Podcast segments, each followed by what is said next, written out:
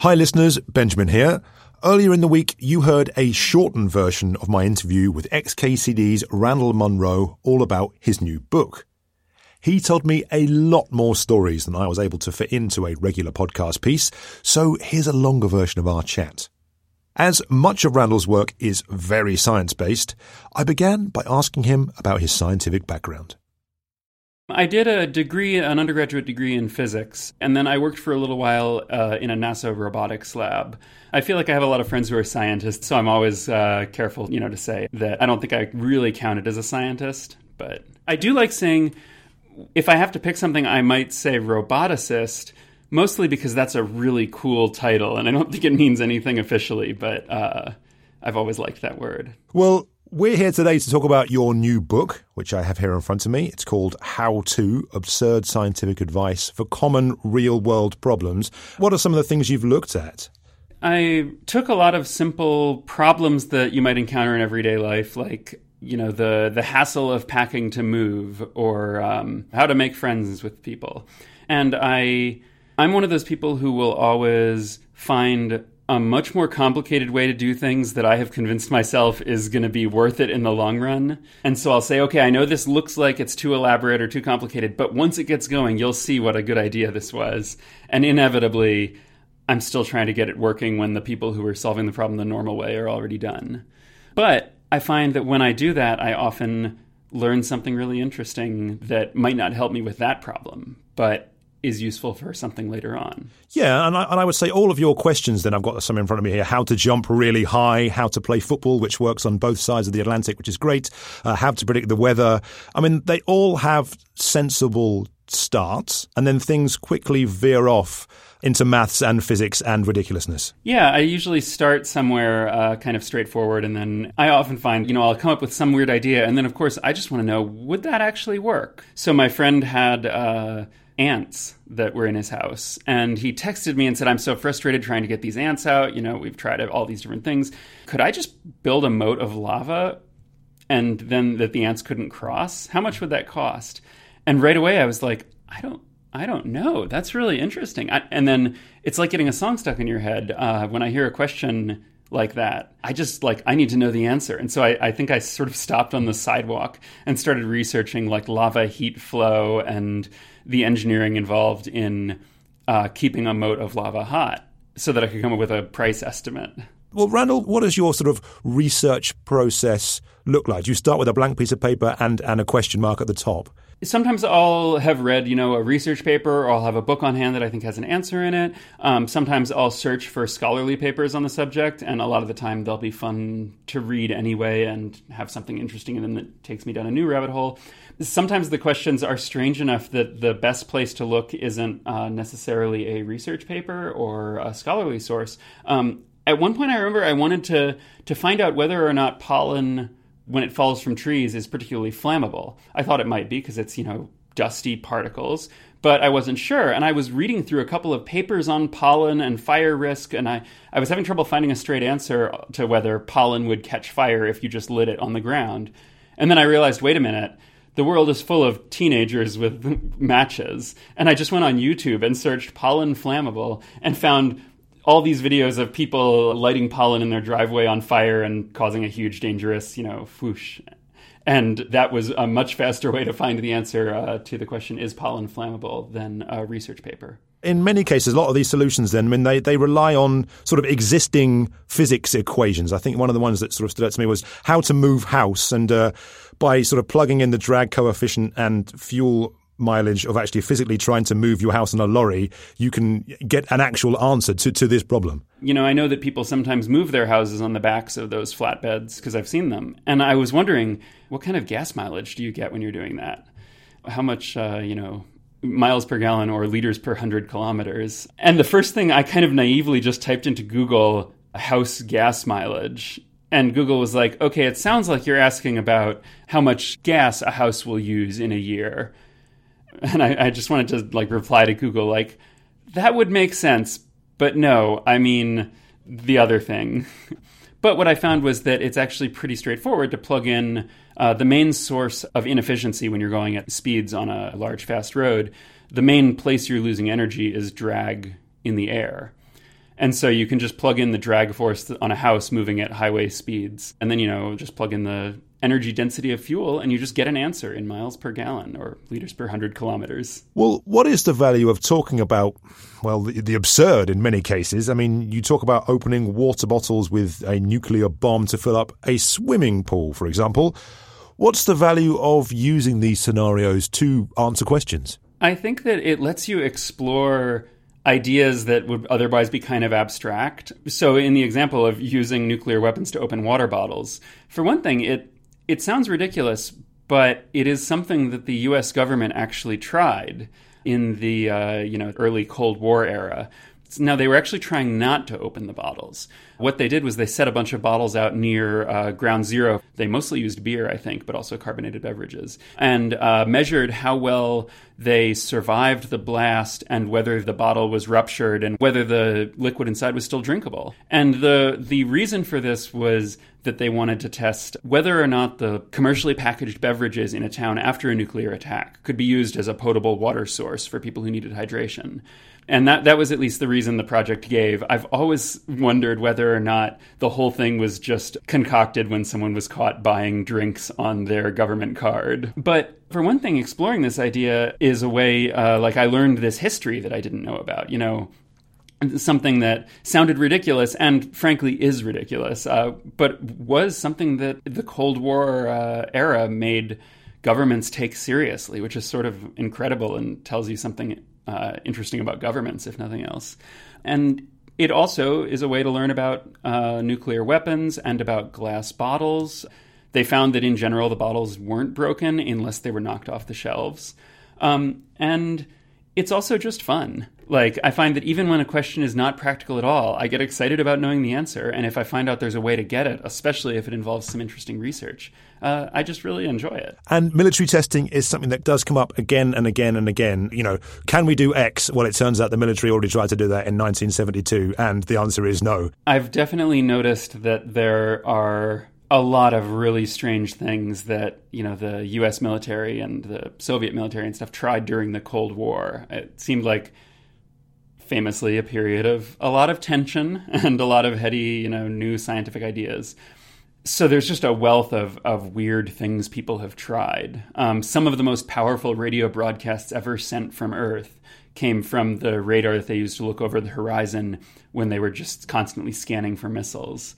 And so I've wondered if, if there were aliens out there looking at Earth uh, at the right time, they might see these incredibly bright flashes of radio wave uh, radiation. And, and I wonder if they could ever figure out that they were seeing a radar dish sweeping back and forth because of tension over nuclear weapons. And there's just a ton of these reports from these projects that are sitting around. So sometimes I'll be you know searching for something or or reading about something and find a reference you know oh here's a report that answers my question like in my chapter on how to lift a house uh, to move it, I was looking at what are the heaviest helicopters. And it turns out there aren't really any helicopters that are heavy enough to lift a house, but there was a project to try attaching two helicopters together end to end so they can lift twice as much. I mean, you've got some uh, some guest stars as well, you know, as part of your book this time around, Randall. Uh, notably, Chris Hadfield, astronaut, and Serena Williams, one of the greatest tennis players of all time, um, and and they got involved too, and seemed to be quite good sports about it. Yeah, I sent a note to um, Serena and her husband, and I was wondering if they had any. Um, videos of Serena trying to hit a target that I could use to get measurements from. And it was for a chapter on how to hit a drone with sports equipment. So I was hoping that I could use this to calculate how effective Serena would be at hitting a drone uh, with a tennis ball. You know, what her hit rate would be at various distances. But to my surprise, she actually volunteered to hit an actual drone. So her husband got a drone with a broken camera and flew it up over the court during one of their practices. And she served tennis balls at it until she shot it down. And I was just uh, over the moon. They went above and beyond. I mean, Chris Hadfield also, I would say, went above and beyond with some of the things you asked him. Yeah, I think that the chapter where I talked to Chris Hadfield was probably my single favorite part of the book. I did a chapter on how to make an emergency landing. And Colonel Hadfield is a test pilot in addition to being former commander of the International Space Station. And so I asked him about unusual landing situations, like uh, how would you land if you had closed your sleeve in the cockpit door and you couldn't reach the controls, but you could throw something at them? Or what if you uh, had to land on a moving train? Or what if you were stuck on the outside of the plane crawling around? How would you land from there? I started off with like what I thought were the least ridiculous questions, and I was sort of going to slowly ramp it up until I asked him something where he just said, "Oh, that's the most ridiculous question I've ever heard," and just hung up on me. To my surprise, he just answered every question. No pause, no hesitation. When I asked him the first question about if you have to land in a cultivated field, which crop is the best to aim for? And he just immediately, you know, says, "Well, I fly small planes, and that's the kind of stuff we think about all the time. When you're driving to the airport, you keep an eye out. You look around at the fields and think, if I have to land there, uh, can I do that? You know, how high are their beans right now? Have they brought in their hay? Uh, has it rained recently? Because you can't land in a muddy field."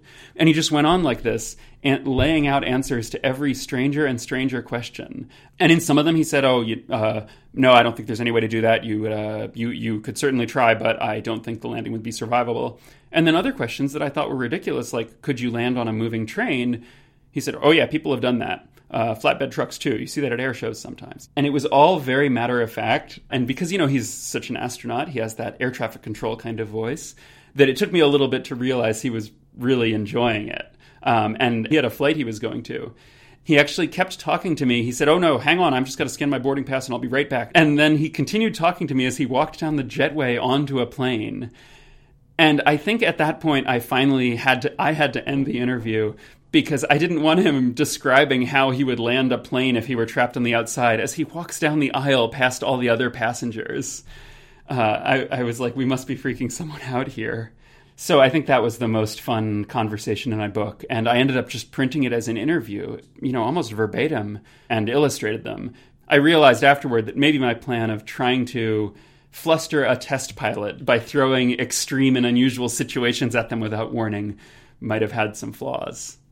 Well, there are a few things that are in the book. Was there anything that didn't make the cut that you desperately wanted to include, but it just didn't quite work for whatever reason? There was a chapter on how to dry out your cell phone if you drop it in the water. And the problem with that chapter was I had all these silly ideas, but it's also a question that people urgently want to answer sometimes. And and I felt like it was hard to split the difference between giving people a fun and interesting answer and giving them a useful answer where they don't already know uh, how to do the thing. Uh, you know, and I'd read about all the things about you put your phone in a bag of rice, why it does or doesn't that help.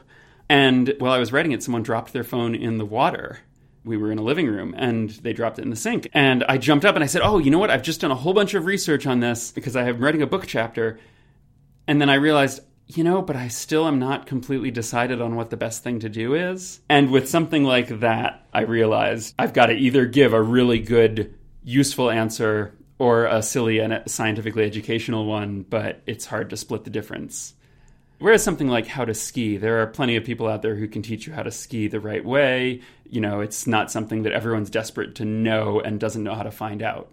So I feel fine giving my terrible advice on skiing as someone who has still never put on a pair of skis. Your book is absolutely rammed with facts. I mean, what's the one that kind of blew your mind the most? That, you know, if our listeners to hear one fact, what was your favorite? Uh, one really uh, surprising fact I learned was in the chapter on how to deliver a package from space. So, if you're in orbit and you want to deliver something to someone on Earth, how do you throw it out of the space station and protect it so that it will uh, make it down to the surface without burning up?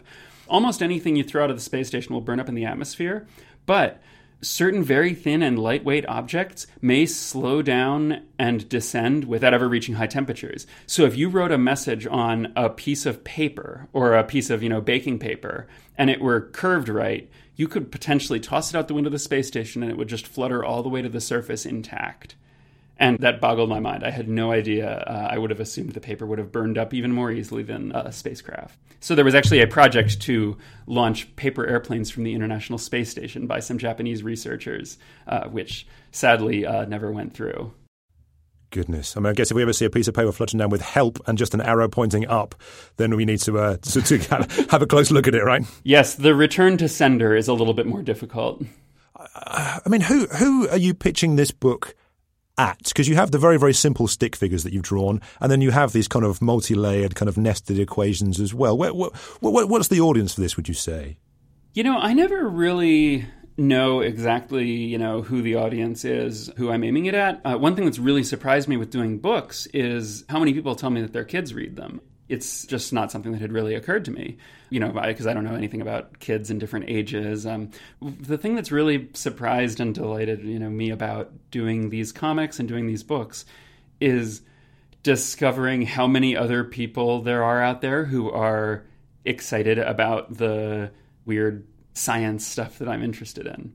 And in, in particular, like even people who are, we don't have a lot in common, you know, or people from other countries or people, you know, who are different ages or something, I feel like everyone is kind of curious what would happen if the moon crashed into the earth. You know, like that kind of thing.